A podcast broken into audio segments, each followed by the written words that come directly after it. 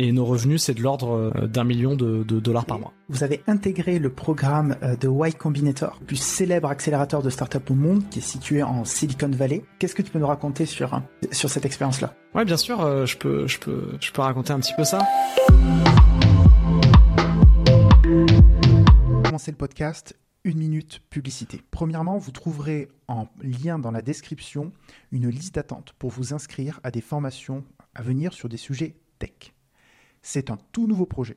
Ce sont des formations qui seront finançables, que vous soyez salarié ou entrepreneur à votre compte. Par ailleurs, sur un tout autre sujet, si vous êtes salarié et que vous souhaitez passer le cap du freelancing, ou même que vous soyez freelance aujourd'hui et que vous souhaitez développer votre activité, j'ai créé une formation avec un accompagnement individuel qui est aussi éligible à des financements. Financements tels que le CPF, les OPCO, AGFIS, FIFPL, etc., auxquels nous cotisons tous, qu'on soit salarié euh, ou, indépendant, il y a des solutions. Je vous laisse aller voir un, coup d'œil non seulement au programme, mais aux avis qu'ont laissé les participants sur mon site lilianalvarez.com. Vous aurez tous les liens en description. Vous y trouverez euh, des réussites absolument incroyables, que ce soit en termes de négociation de bonus, de négociation de rupture conventionnelle dans des entreprises qui sont censées ne pas les donner, de chiffre d'affaires qui dépasse les 200 cas par an, de lancement en freelance en moins de deux semaines. Bref, il y a plein de success stories. Je vous invite à y aller jeter un œil si c'est quelque chose qui pourrait vous intéresser. C'est aussi un excellent moyen de soutenir euh, ma chaîne et de m'aider à continuer à produire du contenu. Sinon, je vous invite à exploser les pouces bleus, à vous abonner, à noter le podcast sur la plateforme sur laquelle vous, l'écoutez. Euh, la page publicité est terminée. Retour au podcast. Bonjour à toutes et à tous, je suis Lilian Alvarez, freelance en développement d'applications mobiles et formateur pour indépendants. Et aujourd'hui, je reçois Jean Patry, CEO de Mojo. Merci de me recevoir, Lilian. Merci beaucoup à toi d'avoir accepté mon invitation. Ce que je te propose, euh, c'est que tu te présentes pour commencer et que tu nous présentes aussi euh, Mojo. Bien sûr. Euh, donc oui, moi c'est Jean, je suis le cofondateur de Mojo. Mojo, c'est une application qui permet à tout le monde de créer du contenu animé pour les réseaux sociaux de qualité professionnelle. Et donc, pour ma part, je suis un ingénieur de formation passionné par euh, les mathématiques, la musique, la vidéo, le design. Et j'ai commencé comme, euh, comme développeur euh, dans des startups qui bossaient aussi sur des applis mobiles dans la vidéo. Ensuite, j'ai fait un passage chez GoPro quand la startup dans laquelle je travaillais s'est fait racheter. Et j'ai ensuite quitté GoPro avec mon associé que j'ai rencontré dans la startup qui s'est fait racheter. Et, et c'est mmh. comme ça que c'est de là qu'on a lancé euh, Mojo. Est-ce que tu peux nous donner quelques chiffres clés sur Mojo, que ce soit en termes de revenus, nombre d'utilisateurs, la taille de l'équipe, etc. Bien sûr. Donc euh, Mojo, euh, on approche bientôt les 30 millions de téléchargements. depuis notre lancement il y a trois ans et quelques. Maintenant, ça fait un tout petit peu plus de trois ans. On a une, centaine, de, quelques centaines pardon, de milliers d'abonnés payants. Et nos revenus, c'est de l'ordre euh, euh, d'un million de, dollars par mois. Avec une équipe euh, d'une une petite équipe encore d'une d'une quinzaine de personnes. D'ailleurs, je crois que vous recrutez pas mal en ce moment. On recrute beaucoup, ouais, effectivement. on cherche notamment un head of growth, beaucoup d'ingénieurs pour Android, le web. On cherche aussi un senior product manager pour, euh, pour nous aider à travailler sur l'appli. Euh, et pas mal d'autres euh, offres qu'on peut retrouver en ligne sur notre site. On mettra le lien en description pour les gens que ça intéresse. Donc je vous invite à regarder la description si vous voulez en savoir un peu plus sur les offres de recrutement chez Mojo. tu nous as parlé de tes expériences précédentes dans d'autres startups. Est-ce qu'il y a des leçons particulières que tu as tirées de ces expériences-là qui t'ont vraiment aidé, qui ont été des leçons fondatrices, je dirais, dans le lancement de Mojo ah, C'est une bonne question. Euh, je pense que ce que j'ai appris euh, en tant qu'employé dans des startups, euh, c'est que là où j'ai fait mon meilleur travail, c'est sur les sujets qui me passionnaient le plus. Et que c'est souvent là où en fait on arrive à faire des choses qui sont vraiment, on va dire, qui ont une valeur importante, où on arrive à aller vraiment plus loin sur, euh, sur certains domaines, c'est quand euh, vraiment on adore ça et qu'on est prêt à y passer beaucoup beaucoup de temps. Euh, donc je pense que c'est... J'ai compris en fait que la résilience et l'intensité sur la durée, on va dire, sur un sujet permet d'aller très très loin et que c'était vraiment ça la, la clé, on va dire, ouais, d'aller de repousser un peu les limites de, certains domaines, quoi. Vous avez participé, vous avez intégré le programme de Y Combinator. Alors pour ceux qui ne connaissent pas YC et qui écoutent ce podcast, c'est le plus gros, le plus célèbre accélérateur de start-up au monde qui est situé en Silicon Valley. Euh, il y a d'énormes startups euh, qui sont passées euh, par, ce, cet accélérateur. Il y a Airbnb, si je dis pas de bêtises, il y a aussi Dropbox, enfin des Stripe, enfin des, des boîtes qui sont aujourd'hui des, géants. Qu'est-ce que tu as tiré de cette expérience? C'était comment? Est-ce que j'imagine du coup vous avez dû déménager parce que je crois que c'est obligatoire lorsque tu intègres le programme. Est-ce que tu nous qu'est-ce que tu peux nous raconter sur sur cette expérience-là? Ouais, bien sûr, euh, je peux, je peux, je peux raconter un petit peu ça. Donc, euh, on a participé, on a, on a postulé en fait à cet accélérateur euh, juste quand on a quitté notre job chez GoPro à l'époque.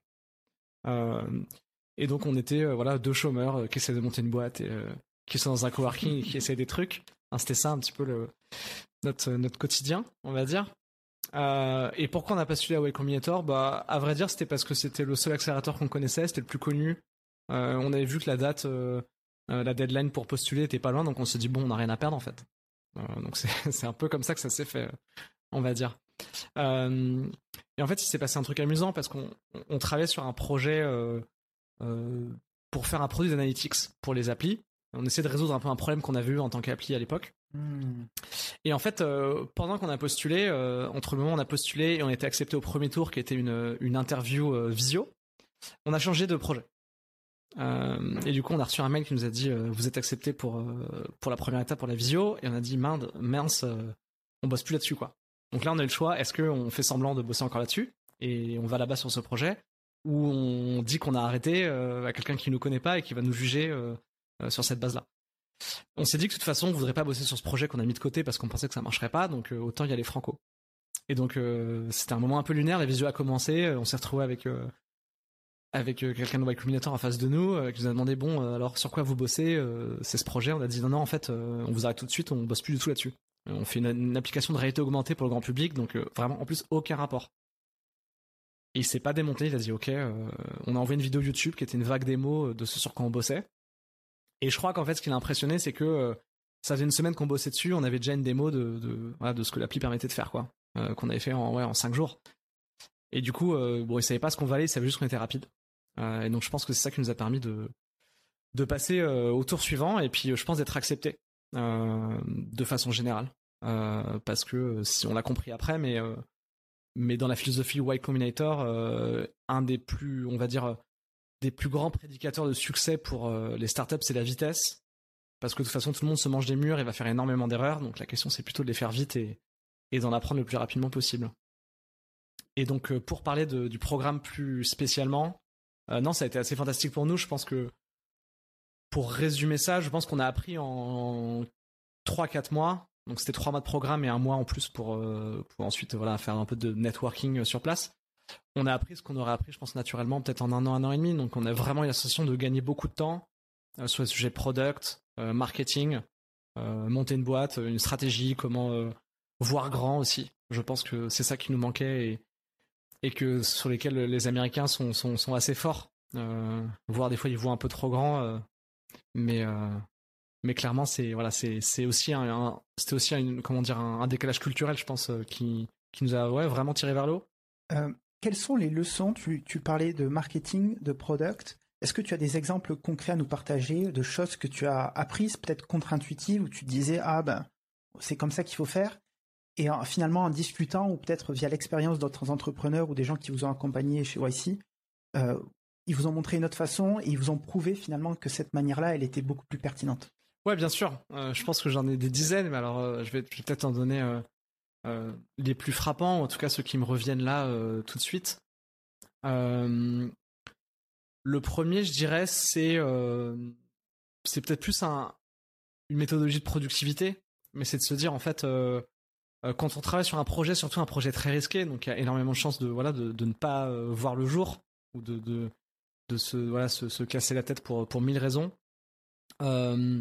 L'approche en fait, c'est plutôt d'essayer de d'éliminer les risques en fait les plus importants le plus rapidement possible. Et donc euh, ça c'est vraiment, euh, je dirais, la philosophie Y Combinator. Et je pense le truc a été le plus transformatif dans notre façon d'approcher euh, le fait de monter un projet, c'est qu'en fait, l'idée c'est pas d'optimiser ses chances de succès, mais plutôt de dérisquer au maximum la principale raison qui pourrait faire que ça ne marche pas. Donc, euh... et comment ça s'est manifesté euh, avec Mojo eh bah, je pense que ça s'applique à beaucoup d'idées de, projets, mais par exemple, euh, quand on travaille sur une idée très très jeune, la principale, le principal risque en fait du projet, c'est qu'on ne soit pas en train de résoudre un problème en fait. C'est qu'en fait, on fait un produit ou on fait quelque chose et en fait, tout le monde s'en fiche et c'est pas vraiment un problème que les gens ont. Ou alors, c'est pas un problème suffisamment aigu, c'est souvent ça le cas. C'est pas un problème suffisamment aigu pour que les gens soient prêts à sortir leur carte bleue et vraiment payer pour ça. Et donc, euh, si, on inverse ça et qu'on le voit comme un risque, euh, la question à se poser, c'est euh, la question qu'on se pose, c'est est-ce que vraiment les gens seraient prêts à payer pour ça? Et du coup, la réponse. Et donc, quand on se pose cette question comme ça, plutôt que de se dire je vais passer six mois, un an à créer un produit, le sortir, faire un grand lancement et voir si ça marche, on se dit il y a peut-être des façons plus rapides de répondre à cette question. Et de se dire en fait comment je pourrais répondre le plus, comment je pourrais optimiser le fait dans le maximum de temps avoir que la réponse à cette question soit non et donc me manger un mur en fait. Comment j'optimise pour me manger un mur le plus rapidement possible sur ce qui me fait le plus peur. Et donc là, dans ce cas-là, souvent, ça va être d'aller parler à des gens en fait qu'on pense euh, avoir le problème, et donc euh, d'appeler des tonnes de gens, euh, voire de les trouver une façon de les faire payer ou de les faire s'engager pour quelque chose qui ressemble le plus à du paiement, avant même d'avoir construit quoi que ce soit. Et donc ça, c'est un exemple qui, je pense, s'applique à beaucoup de projets, à beaucoup d'idées. et donc c'est souvent ce que nous disait Y Combinator, c'est talk to your users, euh, parle à tes utilisateurs, and build your product et concentre-toi sur ton produit, quoi. Et ne fais que ça. Et en fait, euh, je dirais très tôt dans la jeunesse d'une idée, je pense que c'est vraiment juste faut parler à des gens qui, qui ont le problème si on n'est pas la personne qui, qui l'a directement. Et vraiment essayer de valider que ces personnes-là soient prêtes à payer, non pas uniquement en leur posant la question, mais vraiment en essayant de, de les faire s'engager d'une façon qui, qui, qui, est un signal de ça. c'est super intéressant imaginons donc que tu, te, plonges dans cet exercice. À quel moment est-ce que tu te dis, parce que j'imagine que ça va pas être binaire, euh, tous les gens avec qui tu vas parler ne vont pas acheter, euh, tous les gens avec qui tu vas parler, alors peut-être que si, il y en a beaucoup qui vont te dire non, mais j'imagine que euh, quand tu te lances, tu vois, même si tu es très bon commercial et tout, tu vas avoir un certain pourcentage de succès et d'échecs. Au vu de cela, comment est-ce que tu fais à partir de ce feedback en te disant, comment est-ce que tu prends la décision de te dire ok je continue, ok je pivote? Parce que c'est, enfin tu vois ce que je veux dire, c'est difficile au début lorsque tu.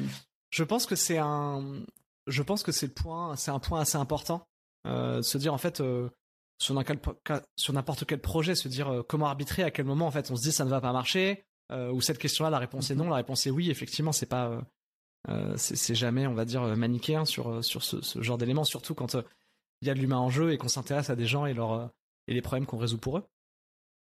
Euh, bah, je dirais que pour revenir un peu à ce que ce qu'on a appris dans cet accélérateur, c'est d'aller chercher des signaux forts en fait. Euh, si les gens sont vraiment prêts à payer pour un produit, euh, plusieurs dizaines, centaines, milliers d'euros, j'en sais rien, ça dépend évidemment de, de ce qu'on fait.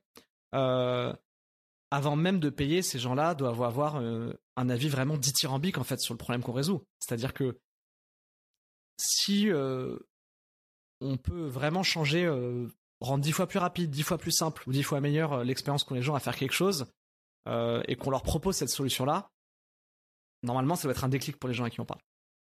ce qu'ils doivent renvoyer, c'est vraiment mais c'est incroyable, mais bien sûr, mais c'est ce qu'il me faut, mais c'est de la folie, mais vous, vous changeriez ma vie si vous faisiez ça. Et c'est vraiment ce, niveau de réponse qu'on cherche. Et si on n'a pas ces réponses-là, je pense qu'il faut se dire que c'est non. C'était quoi l'idée euh, initiale de Mojo? Parce que tu nous as parlé de réalité augmentée. Ce qui me semble pas être euh, euh, le cas aujourd'hui. Non, tout à fait. ce projet de réalité augmentée, c'était l'appli sur laquelle on bossait avant et avec laquelle on a participé à Way Combinator et qu'on a fini par mettre de côté il y a trois ans et demi parce qu'effectivement ça marchait pas comme on voulait et on n'arrivait pas à, à, faire décoller le projet. Et donc Mojo, le point de départ, je dirais que c'était pas, c'était euh, une conviction sur euh, sur le marché. Euh, je dirais deux choses. il y a trois ans et quelques, le format stories sur les réseaux sociaux était déjà était déjà dominant, c'était déjà bien présent, c'était déjà sur Instagram, sur Snapchat. et nous, on trouvait qu'il pouvait le devenir encore plus et qu'il était trop statique, que c'était pas possible de créer du contenu vraiment professionnel et qu'il manquait d'outils en fait pour voilà pouvoir vraiment pouvoir se l'approprier, notamment pour les professionnels. Donc ça, je dirais que c'est un premier constat. Et le deuxième, euh, sur lequel on n'était pas d'accord avec mon associé à l'époque, euh, c'était que euh, l'endroit pour créer du contenu professionnel pour les réseaux sociaux, c'était le mobile et pas l'ordinateur. Hmm. Parce que en fait, c'est des c'est des sessions de travail relativement courtes. On crée du meilleur contenu quand on le crée à l'endroit où les gens vont le consommer, parce qu'on se met dans la, on va dire, on se projette, on se met à la place des gens qui vont le regarder, et parce que aussi pour beaucoup de plateformes, euh, on peut uniquement poster sur ces plateformes-là euh, depuis son téléphone euh, si on n'utilise pas des, outils tiers. donc pour toutes ces raisons-là, on pensait que c'était, en tout cas je pensais à l'époque que c'était c'était mieux le mobile. Après mon associé était quand même quelqu'un de très intelligent et très flexible, donc il a accepté de prendre le pari avec moi et effectivement c'était la bonne piste. Et donc je dirais que c'était ces deux choses-là. Et du coup, partant de ces, deux constats, on s'est dit ok qu'est-ce qu'il faut construire? Qu'est-ce qu'on peut faire euh, étant donné ça? Euh, et on s'est dit qu'il manquait en fait d'outils qui, permettent à n'importe qui des gens qui ne sont pas des designers euh, de créer du contenu professionnel depuis leur téléphone et d'abord pour les stories et là ce qu'on voulait ajouter aussi c'est que ce soit du contenu animé parce qu'on trouvait que c'était un format trop statique et qui allait qui était pas assez moderne selon nous qui venions du monde de la vidéo et qui qui, veut, qui voulons tout qui imaginons tout en mouvement euh, et c'était vraiment ça le, point de départ. Et après, on a essayé euh, plein de concepts, euh, des collages, des, des applis de typographie. et au final, c'est quand on a mélangé un peu tout ça en arrivant à ce concept de poster animé, déjà tout fait, dans lesquels les gens peuvent remplacer avec leur propre contenu, modifier tout ce qu'ils veulent et partager ça directement depuis l'appli. Voilà, quand on a eu ça dans les mains, on s'est dit, ok, il y a quelque chose. faut qu'on mette ça sur, sur les app stores et qu'on voit, voilà, si effectivement les gens mettent leur carte bleue. Continuons sur un, tout autre sujet qui est plutôt le modèle économique et l'acquisition. Euh, quelles sont les datas, quelles sont les métriques qui sont importantes de traquer sur une application comme Mojo? Alors il y en a pas mal, mais, euh, mais il y en a des plus importantes que d'autres. Ça c'est vrai. Euh, je dirais que pour une application, et c'est pas lié au fait que ce soit une application, c'est pour un business d'abonnement comme le nôtre, parce que notre business model c'est un modèle mhm. freemium, donc L'application est gratuite en téléchargement, euh, mais les gens peuvent euh, s'abonner euh, à la partie premium de l'application en payant un montant tous les mois ou chaque année. Et donc pour des business comme celui-là, bah, qui est un business assez familier, hein, les gens sont, habitués à Spotify, à Netflix, voilà, il y en a plein maintenant. Je pense que tout le monde s'est habitué à ce genre de service. ce qui est le plus important euh, pour savoir si en fait euh, c'est un business qui peut être pérenne et qui peut avoir un, impact, euh, une présence mondiale massive, c'est à quel point les gens sont prêts à se réabonner, surtout. Donc ça, je dirais, s'il y a vraiment une métrique à regarder, c'est le réabonnement mensuel, annuel, après un an, deux ans, trois ans. Et évidemment, quand on vient lancer son produit, on n'a pas trois ans de, de métriques et de recul. Mais donc, ce qu'on va regarder, c'est des signaux, en fait, des métriques qui permettent, euh, on appelle ça des, proxies, euh, qui permettent de regarder, d'anticiper le futur et d'imaginer comment les gens vont pouvoir se comporter euh, dans le futur, étant donné comment s'est passé leur première semaine ou leur premier mois. Donc je dirais que c'est ça la métrique la, la plus importante pour le futur du produit et pour l'idée pour ce qu'on appelle le product market fit. Donc est-ce qu'on va pouvoir faire un, un grand business qui résout des problèmes importants pour beaucoup de gens? Et euh, pour, je dirais plus euh, le quotidien, euh, bah, étant donné qu'on a un business d'abonnement, on va regarder un petit peu la même chose que Netflix ou Spotify. combien on a d'abonnés actifs Donc combien de personnes sont abonnées et utilisent le produit Dans notre cas, c'est chaque semaine parce qu'on a un, produit d'usage hebdomadaire. Et donc on va regarder voilà combien on a d'abonnés chaque semaine qui, qui, qui lancent le produit. Comment est-ce que vous avez déterminé le prix de l'abonnement? Alors, euh, je pourrais, je pourrais inventer un raisonnement sophistiqué, mais je pense que euh, quand on s'est lancé tous ces sujets-là, c'était, euh, c'était très artisanal. Hein, on va être honnête. Euh, néanmoins, il y a une chose qu'on a fait bien, et je pense que c'est pareil, c'est quelque chose qu'on a appris euh, à Y Combinator. C'était c'était l'idée que quand on essaie de déterminer le prix de son produit initial, si on met pas un prix avec lequel on est mal à l'aise parce qu'il est trop élevé, c'est que c'est pas assez cher. Donc c'est un petit peu ce qu'on a fait. Ah. on a essayé de mettre le prix le premier prix, on se disait non, c'est vraiment, c'est un peu too much. C'est un peu, on n'est pas à l'aise de demander ça aux gens pour payer pour notre produit. Et à l'époque, c'était 10 euh, dollars par mois. Euh, et on n'a pas forcément adapté, donc c'était 10 euros par mois aussi. On, voilà, on, se préoccupait pas des taux de change. Euh, et, effectivement, à l'époque, sur ce qu'on faisait, donc la photo, la vidéo, le prix d'appli, c'était les plus chers, c'était plutôt autour de 5, 5 dollars, 5 euros par mois. Donc, ah oui. on, s'est vraiment positionné vraiment au-dessus.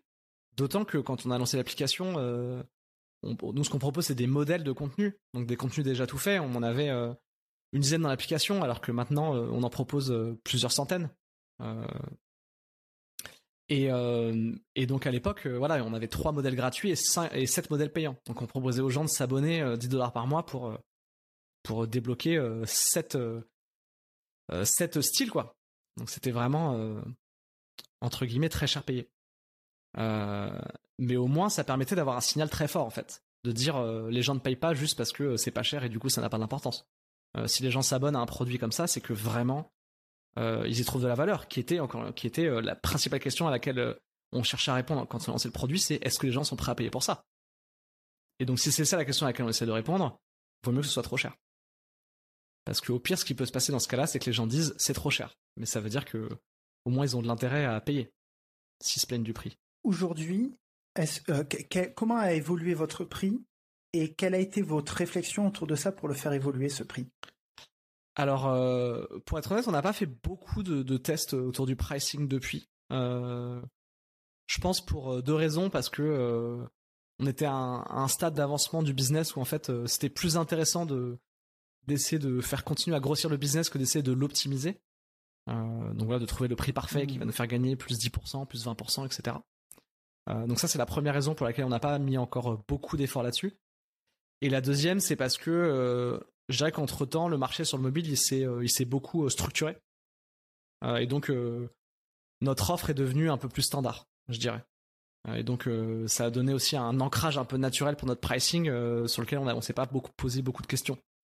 pour autant, on a fait des tests hein, dans plusieurs pays, mais au final, on est toujours revenu autour à peu près du même pricing, donc ça n'a pas énormément bougé. Euh, mais euh, je pense que maintenant qu'on propose des choses plus avancées, notamment euh, qu'on s'intéresse aux équipes qui veulent travailler avec Mojo, je pense que ça pourra, ça pourra bouger un peu plus. Si, alors, lorsque vous avez fait Y Combinator, vous avez levé de l'argent. est-ce que tu peux me parler de ce processus-là? Comment est-ce que vous avez pris la décision de lever de l'argent? Est-ce que aujourd'hui vous êtes dans une dynamique où vous, allez vous dire bah, on va relever? Et si oui, pour quelle raison? Et sinon, pour quelle raison? Ok. Alors, euh, concernant euh, notre euh, première et seule levée de fonds, à l'époque, c'était on a on a levé à peu près un demi million de dollars au moment où on a fait Y Combinator, donc juste avant et, et pendant, on va dire. Donc c'était ça, on l'a fait on fait sur sur quelques mois. Et je pense qu'à ce moment-là, l'idée c'était de se dire, euh, il va nous falloir potentiellement euh, un an, deux ans pour euh, pour essayer de lancer un business. Hein. c'est ce qu'on dit souvent pour lever de l'argent, c'est qu'il faut se projeter à 18 mois. Il faut 18 mois de, runway, donc d'argent qu'on peut dépenser et qui vont soutenir les dépenses pendant cette durée-là, jusqu'à ce que on arrive à l'équilibre. Et donc c'était un peu dans cette optique-là qu'on a levé d'avoir assez d'argent pour tenir 18 mois, essayer plein d'idées, essayer d'avancer le, produit, qui à l'époque était différent. Et, euh, et donc voilà, ça c'était un peu le, point de départ, je dirais.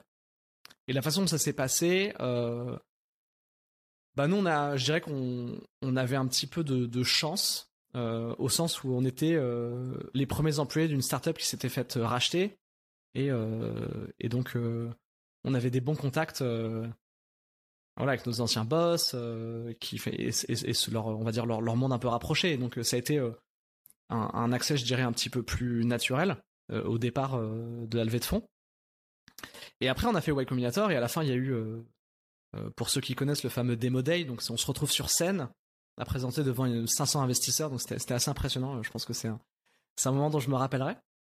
et on prépare presque pendant un mois quand même ces, deux minutes de temps parole, sept minutes de temps parole. Ah oui. c'est oui, c'est c'est quelque chose. Alors attends, attends, attends.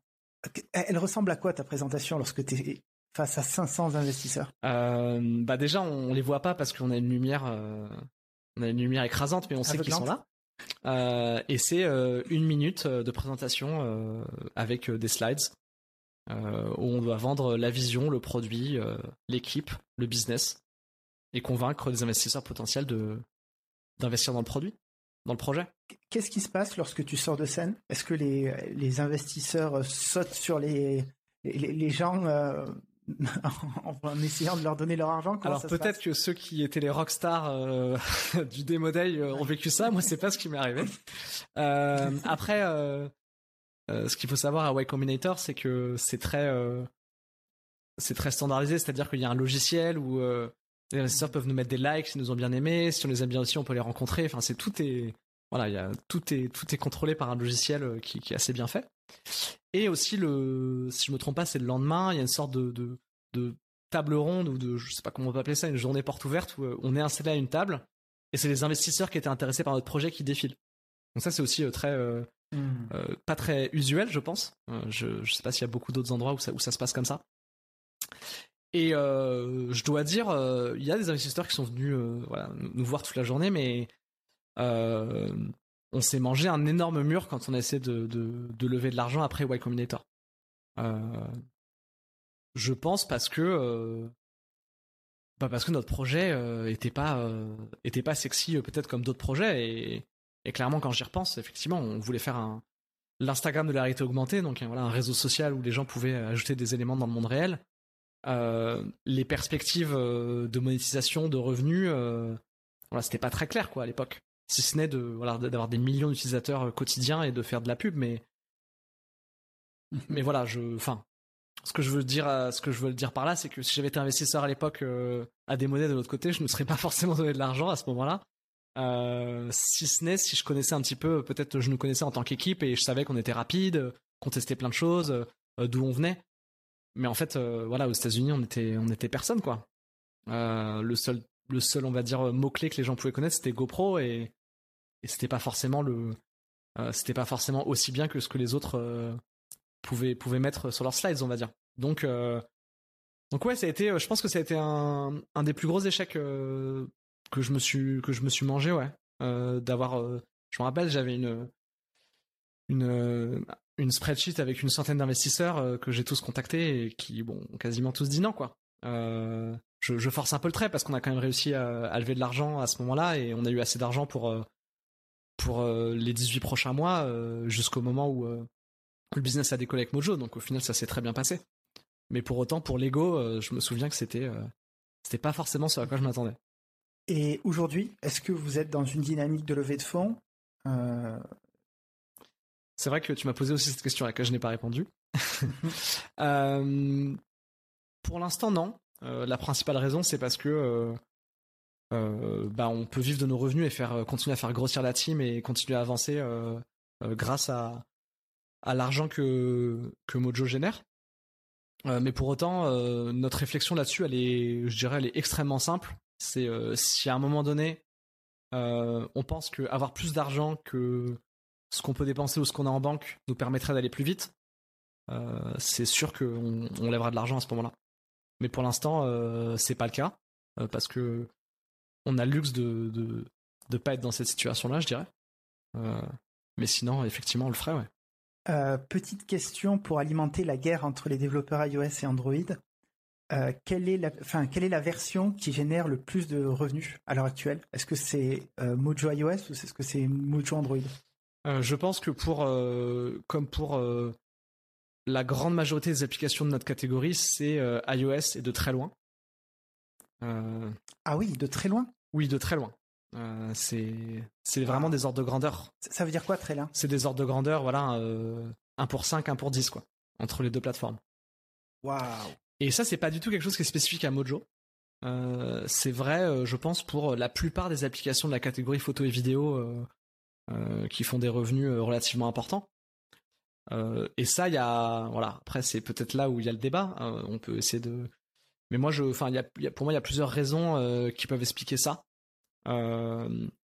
La première, c'est que euh, notamment sur de la vidéo, euh, avec la, fragmentation des téléphones sur Android, c'est beaucoup plus difficile de faire une application de la même qualité et ça demande beaucoup beaucoup plus de travail. Mm. Et donc au final, euh, les, applications qui arrivent à qui arrivent à ça sont souvent des applications qui sont à un stade plus avancé. donc ça, déjà, je dirais que c'est une première raison. la deuxième, je dirais qu'elle est elle est à la fois démographique et socio-économique. C'est que les pays dans lesquels Android est beaucoup plus euh, répandu, euh, sont des pays où euh, les gens dépensent en moyenne moins sur leur téléphone. Et donc ça c'est un aspect je dirais démographique. Et l'aspect socio-économique aussi, c'est que bah, les téléphones iOS, c'est de moins en moins vrai, mais en moyenne je dirais sur l'ensemble du parc coûtent un petit peu plus cher. et c'est aussi des profils d'utilisateurs qui sont plus habitués à dépenser pour des applications sur leur téléphone en général. donc le, comment la dépense moyenne par utilisateur entre iOS et Android, c'est aussi les mêmes ordres de grandeur. Hein. C'est x5 euh, euh, à peu près, je crois, entre iOS et Android. Euh, là où en fait les développeurs d'applications s'y retrouvent, c'est qu'il y a trois fois plus de monde sur Android.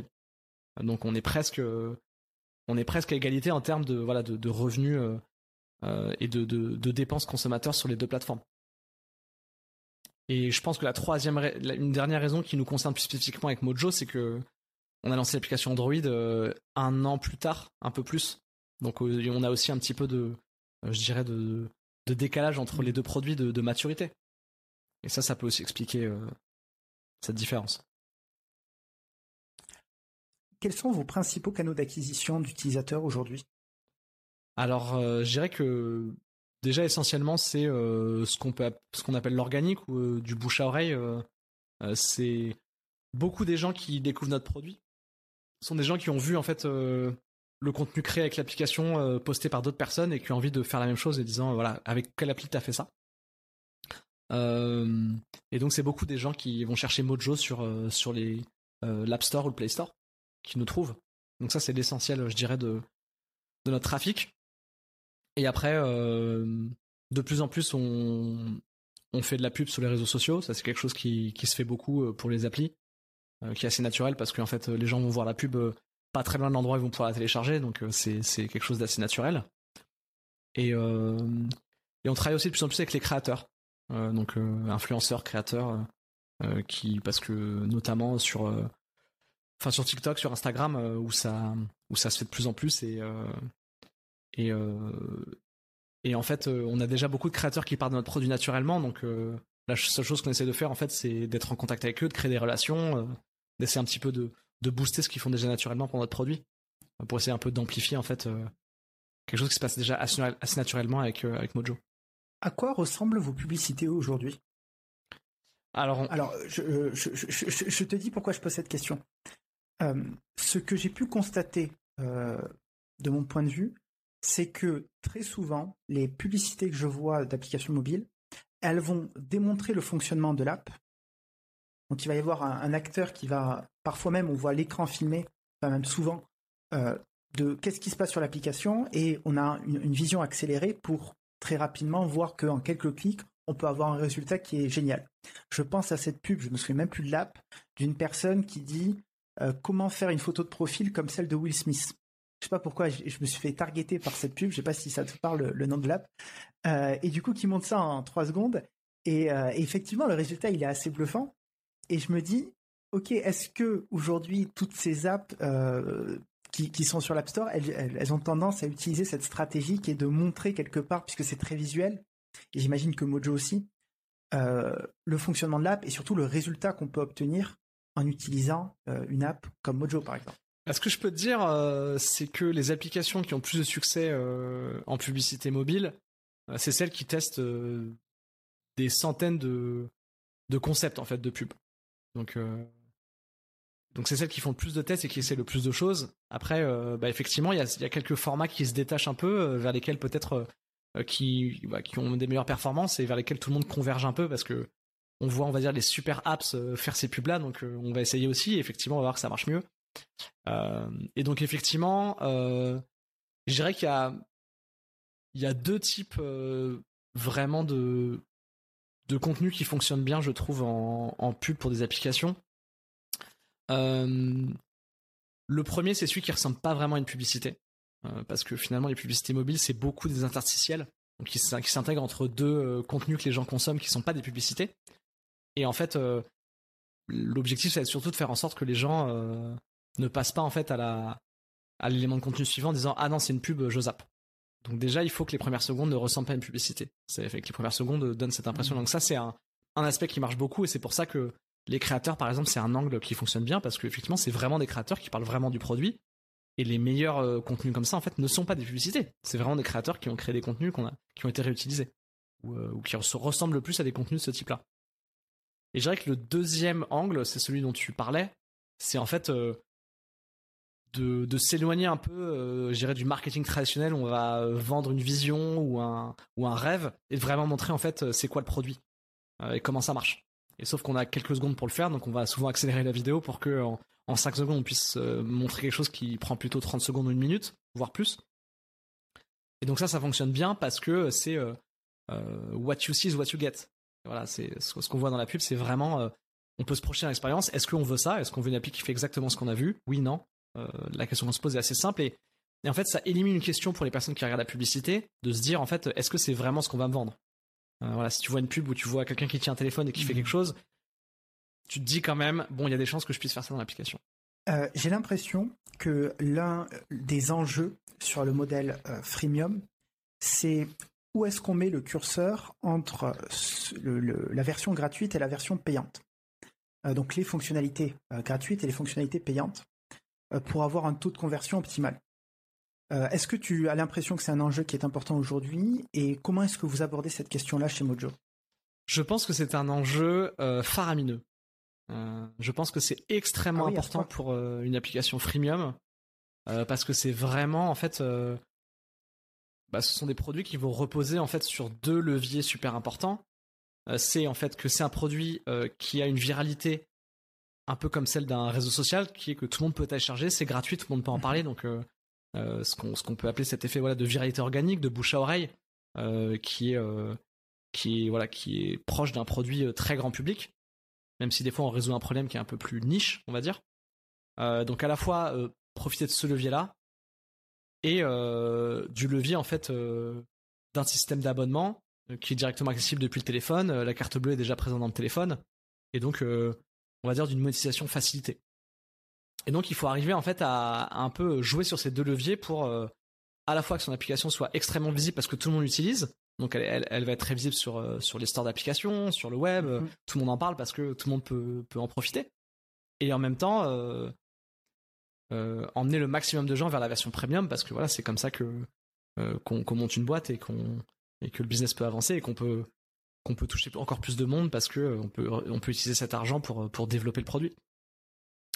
Et du coup, oui, en fait, c'est un c'est un challenge très fort de, de savoir où est-ce qu'on met la barre euh, j'ai euh, il y a des avis très variés, je dirais, sur le sujet. Euh, moi, ce que je peux voir en tout cas, c'est que les applications qui font le plus de revenus ne sont pas les plus agressives. elles ont hmm. elles ont des fois des modèles quand même qui font en sorte que les gens soient très bien au courant qu'il y a une version premium. Ça, je pense que c'est très important de d'éduquer l'utilisateur sur le fait que ce n'est pas un produit gratuit, c'est un produit freemium. donc si les gens ne savent pas, ils peuvent pas effectivement s'abonner.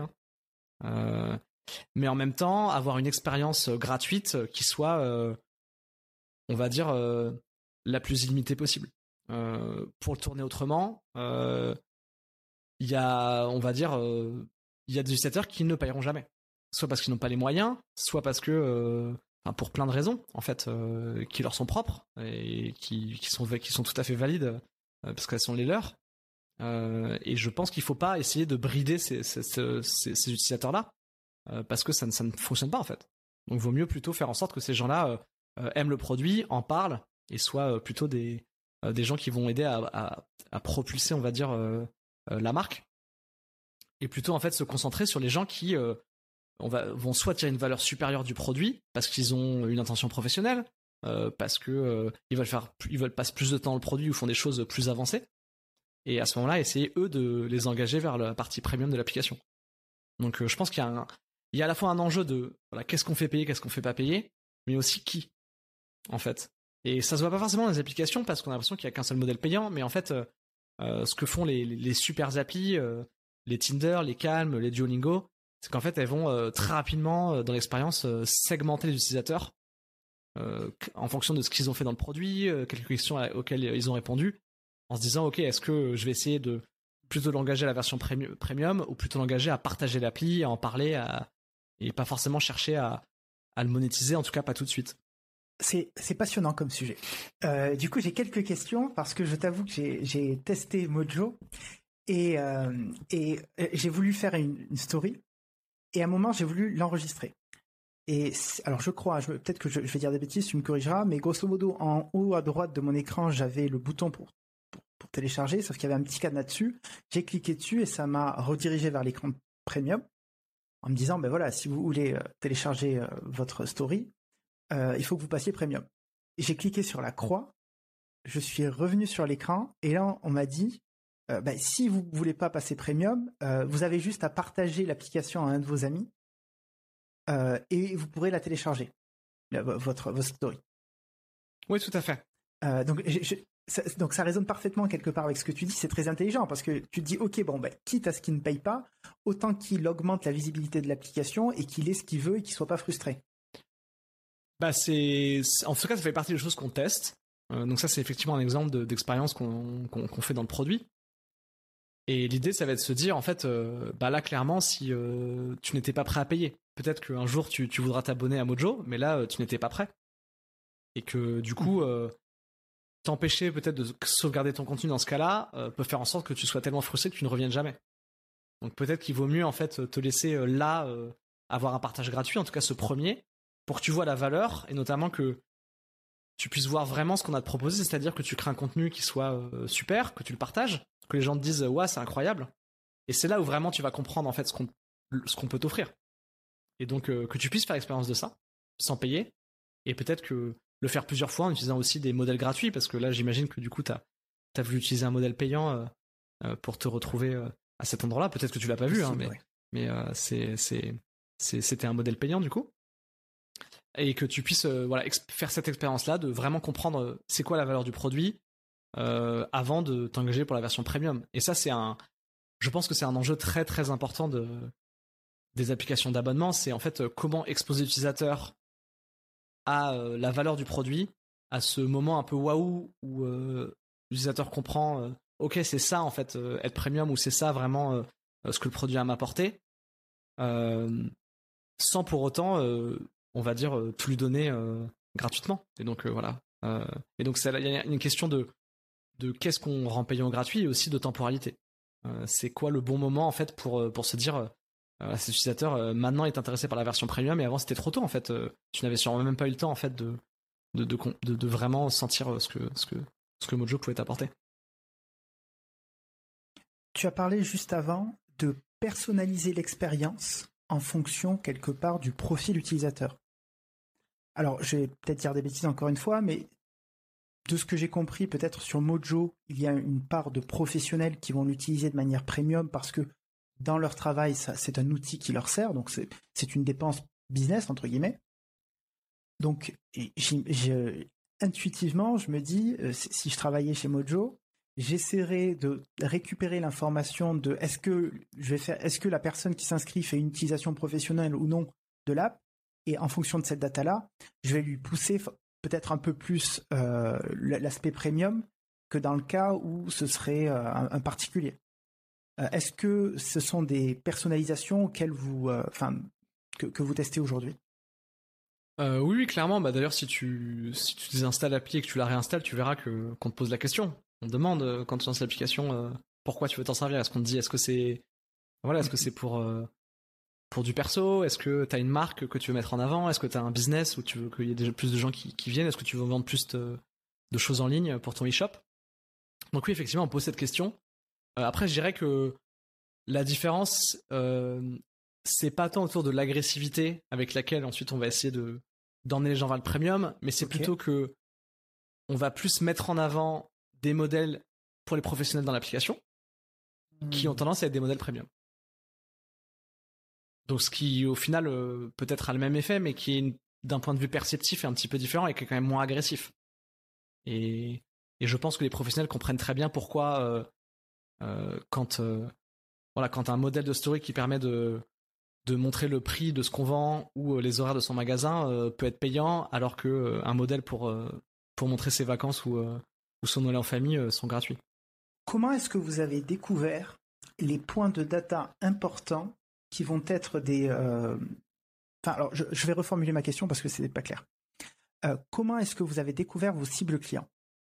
Parce que de ce que tu me décris là, en tout cas de ce que j'entends, il y a cette idée de dire ok, euh, il va mettre une marque en avant, il a un e-commerce, tu catégorises quelque part ces utilisateurs-là pour leur pousser un certain contenu J'imagine qu'il y a dû avoir un process de découverte en amont en se disant, bah, tiens, on, se rend compte qu'il y a des gens qui utilisent notre app et qui sont dans l'e-commerce. Tout à fait.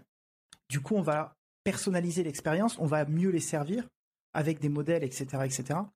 Quel a été le processus de, euh, découverte de ces profils utilisateurs euh, Quelle forme ça a pris? Bah, Je dirais que pour nous, y a, ça a passé par deux, choses. Une première, c'est de leur parler, tout simplement. Euh, ils nous contactent dans l'application, sur le support, euh, et donc de leur demander euh, qui ils sont, qu'est-ce qu'ils font. et puis souvent, en fait, c'est eux qui vont nous le dire. Hein. Ils vont nous dire j'ai un business de ça, j'aimerais bien faire ça, ça marche pas comme je veux, aidez-moi. donc déjà, ça, ça, ça nous permet de, enfin, c'est un premier élément de réponse qui donne des pistes. Et notamment, en fait, ce qu'on va voir, c'est des signaux qui s'additionnent. Donc plusieurs personnes qui en fait font le même métier, parlent de la même chose. On se dit ah, en fait, pas mal de gens qui font des choses autour de ça. Et le deuxième, c'est euh, on a essayé d'encourager en fait euh, le fait que les gens euh, nous partagent leur compte Instagram ou nous taguent sur les réseaux sociaux pour qu'en fait on puisse voir ce qu'ils créent.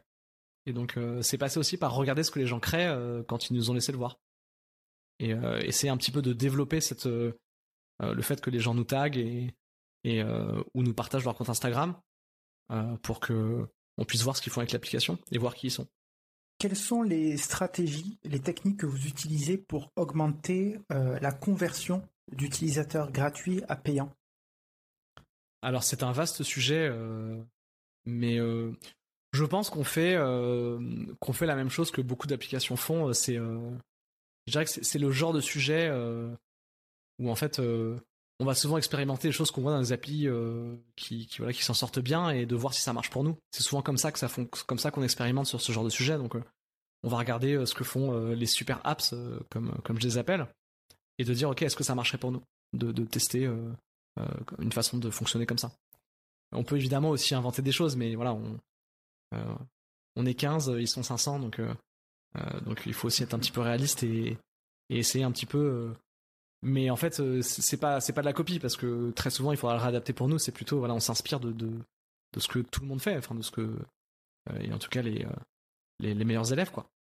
Et ensuite, on va essayer de le tester à notre sauce, le fait le rendre euh, et voir ce qui marche. Et ça, après, ça peut prendre euh, plein de formes, mais je dirais que c'est euh, essentiellement autour de, de éduquer l'utilisateur sur qu'est-ce que l'offre premium, qu'est-ce qu'il y a dedans, donc qu'est-ce qu'on montre, qu'est-ce qu'on raconte, est-ce qu'on parle des fonctionnalités, est-ce qu'on parle des bénéfices, qu'est-ce que les gens vont pouvoir faire grâce à nos produits, est-ce qu'on parle de comment dire, de social proofs comme on dit? Donc euh, on, met en avant euh, notre note de 4,9 sur le store, le nombre de téléchargements, euh, le fait que Apple nous a mis en avant beaucoup. et en fait, on va jouer un peu avec tous ces éléments-là en, essayant de voir un peu qu'est-ce qui, qu'est-ce qui est le plus convaincant pour pour les gens. Donc ça, c'est beaucoup voilà à travers de qu'est-ce qu'on raconte, qu'est-ce qu'est-ce qu'on qu'est-ce qu'on montre. Il y a aussi un aspect vraiment autour de la temporalité. Donc de dire c'est quoi le bon moment? À quel moment on informe, à quel moment on essaie de convertir, à quel moment on essaie de, de relancer? Euh, donc ça c'est aussi euh, c'est aussi je pense un, élément sur lequel on, on travaille pas mal et toutes les applications le font. Hein. C'est pas c'est pas spécifique à Mojo je dirais. Et enfin euh, c'est autour de voilà qu'est-ce qu'on enfin ce qu'est-ce qu'on met derrière ou devant le paywall? Donc qu'est-ce qu'on rend payant et qu'est-ce qu'on rend gratuit? Et de jouer aussi sur cette limite et de aussi créer des nouvelles fonctionnalités payantes qui n'existait pas dans le produit pour euh, enrichir l'offre aussi. Et voir un peu qu'est-ce qui peut intéresser euh, l'utilisateur. qu'est-ce que vous avez découvert sur la temporalité? Je dirais que ce que j'ai, ce qu'on a compris en fait, c'est qu'il y a un temps pour, euh, je dirais, il y a un temps pour éduquer et un temps pour convertir. Et je pense que c'est, euh, et en fait, ça, enfin, c'est quand on quand on le voit en termes de, de, psychologie humaine, en fait, c'est logique. On va pas demander à quelqu'un de payer s'il a pas compris ce qu'on avait à lui vendre. Euh, mais en fait, les applications, euh, comme en fait on peut faire l'expérience très rapide, il y a qu'un seul, il y a un petit écran où on veut un peu tout montrer dessus, on veut que ça se passe vite. On sait que les gens en fait testent une appli puis après partent faire autre chose. On a tout envie de faire très très vite.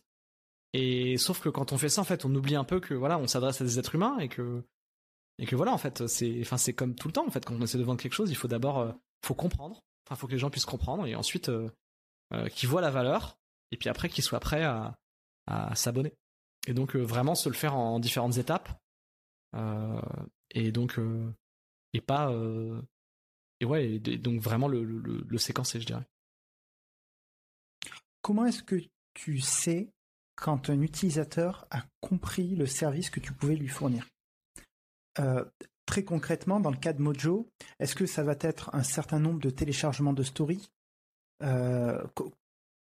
Comment, euh, enfin, tu vois, est-ce que vous avez trouvé un, alors, je dire un chiffre magique, mais, euh, mais tu vois, comment est-ce que vous avez, est-ce qu'il y a une limite euh, mathématique, factuelle que vous avez découverte? Oui, mais c'est le, c'est le fameux chiffre magique, les les 10 amis en 7 jours de Facebook ou le fait de créer d'ajouter 10 chansons dans une playlist sur Spotify voilà toutes ces toutes ces, grosses boîtes mm-hmm. qui font des business euh, consumer on s'en poser cette question-là, de dire en fait, euh, c'est quoi euh, une seule métrique qui permet de prédire en fait au mieux le fait que la personne restera engagée dans très longtemps. Donc soit qu'elle reste abonnée, soit qu'elle continue d'utiliser le produit quand c'est un réseau social.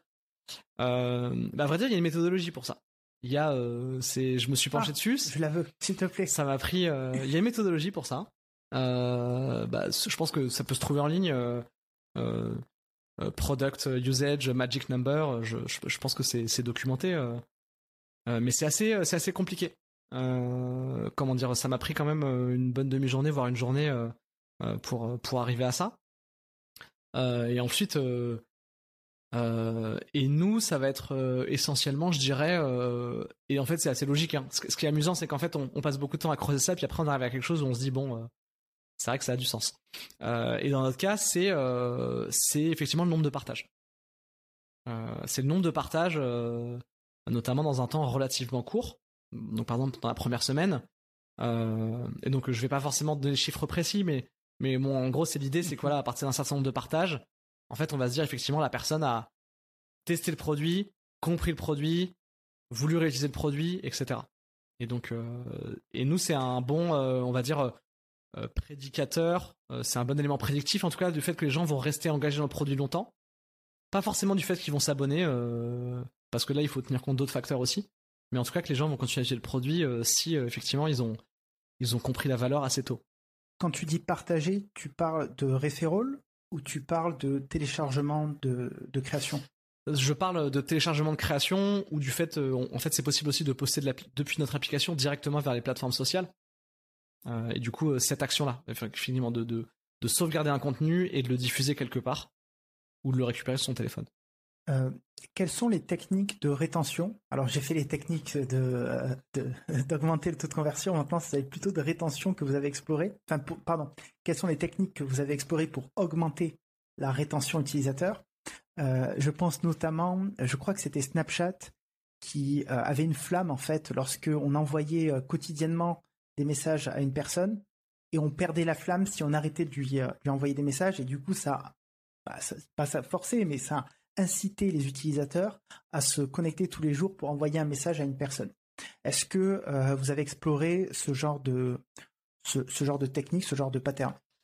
Euh, Oui, donc par rapport à la rétention, on n'a pas forcément fait des, des, expériences, on va dire, de fonctionnalités qui sont qui ont été construites à la base pour pour euh, améliorer ça directement, je dirais que c'est plutôt euh.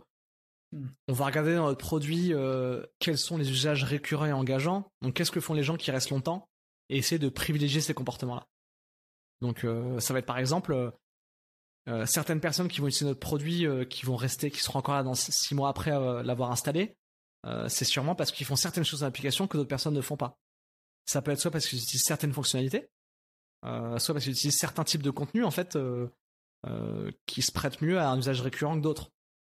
Donc hmm. pour te donner un exemple de ça qui peut être parlant, ça va être les gens qui vont poster en story, euh, qui ont par exemple un petit business ou un e-shop, et qui vont poster euh, les reviews de, des gens qui ont acheté des produits. Donc 5 euh, étoiles, super mmh. service, je recommande, etc. Avec le prénom de la personne ou sa photo.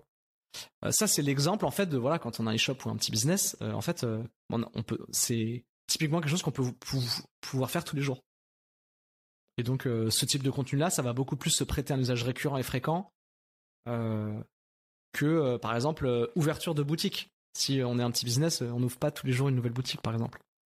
Et donc peut-être mettre plus en avant ce type de contenu ou essayer de développer plus ces aspects-là du produit.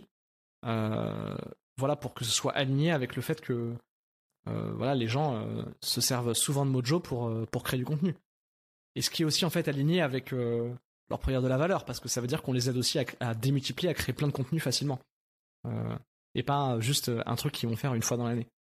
Euh, donc ça, c'est typiquement. Euh, donc je dirais que notre approche, c'est plutôt de regarder en fait euh, les gens qui voilà qui restent longtemps dans notre produit, qu'est-ce qu'ils font, et d'essayer de promouvoir cette façon d'utiliser le produit ou de développer ces aspects-là du produit. J'imagine que pour parvenir à faire cela, vous utilisez beaucoup d'outils de tracking et d'analytics au, sein de l'application? Est-ce que quelle est votre approche justement par rapport au tracking? Est-ce que vous traquez le moindre clic? Comment est-ce que vous abordez cette question-là d'un point de vue technique? D'un point de vue technique, je dirais que on va regarder euh, de façon anonymisée les actions que, font les utilisateurs, importantes. Euh, et on va plutôt euh, les associer à des verbes, c'est-à-dire sauvegarder, partager, faire telle édition, choisir ce modèle. donc on va essayer plutôt de, de traquer des choses qui sont on va dire, parlante d'un point de vue euh, comportemental, qui correspondent vraiment à une action euh, euh, qu'on arrive, qu'on arrive à, s'imaginer. je travaille en ce moment chez Carrefour, donc je, participe au développement de leur application de drive et de livraison.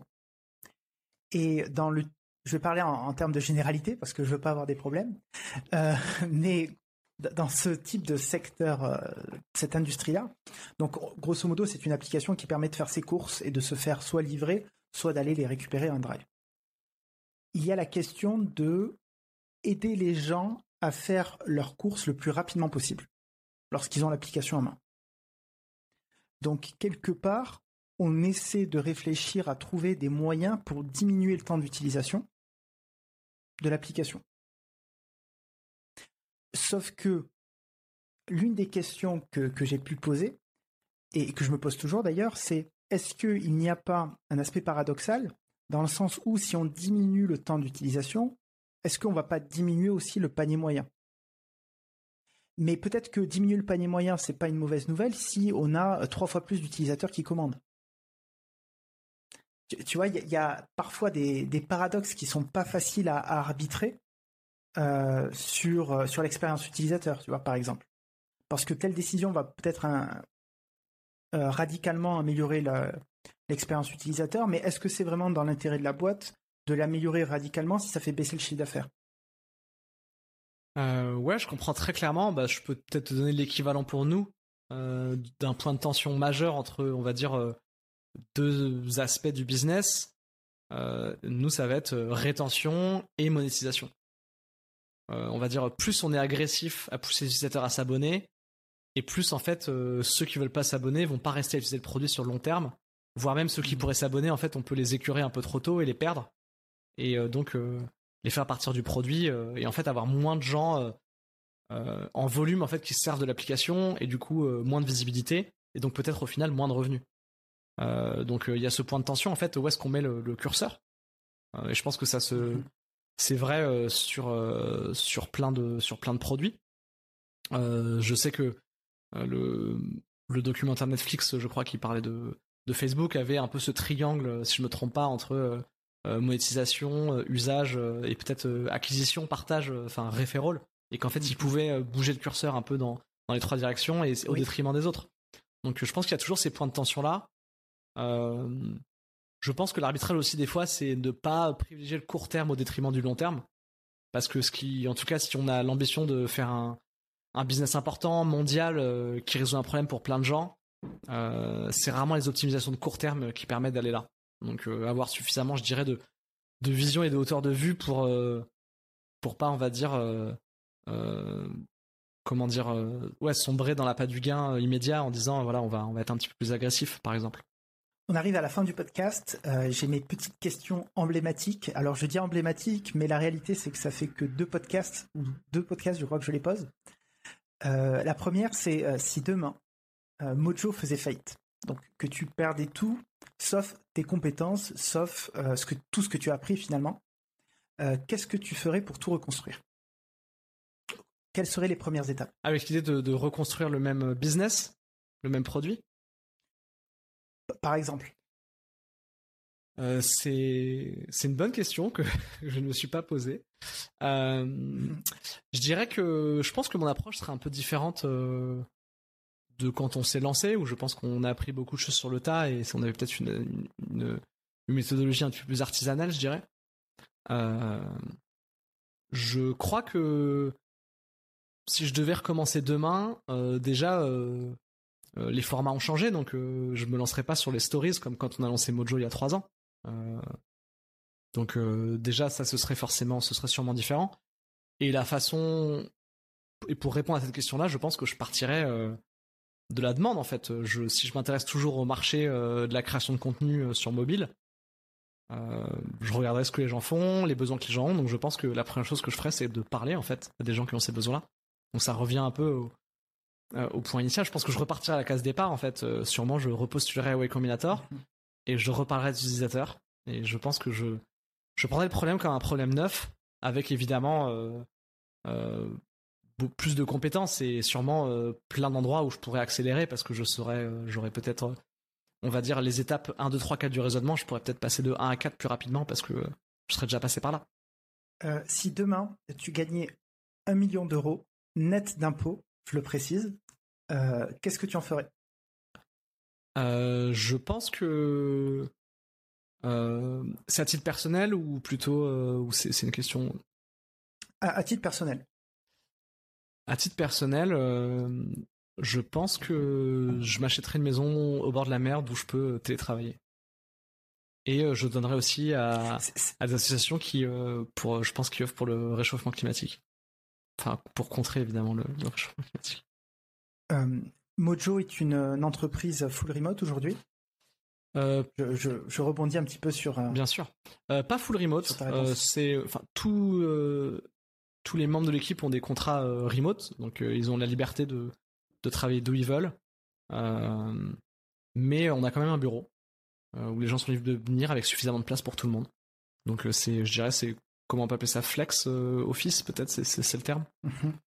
Quels sont les conseils que tu donnerais à une personne qui souhaite lancer une app B2C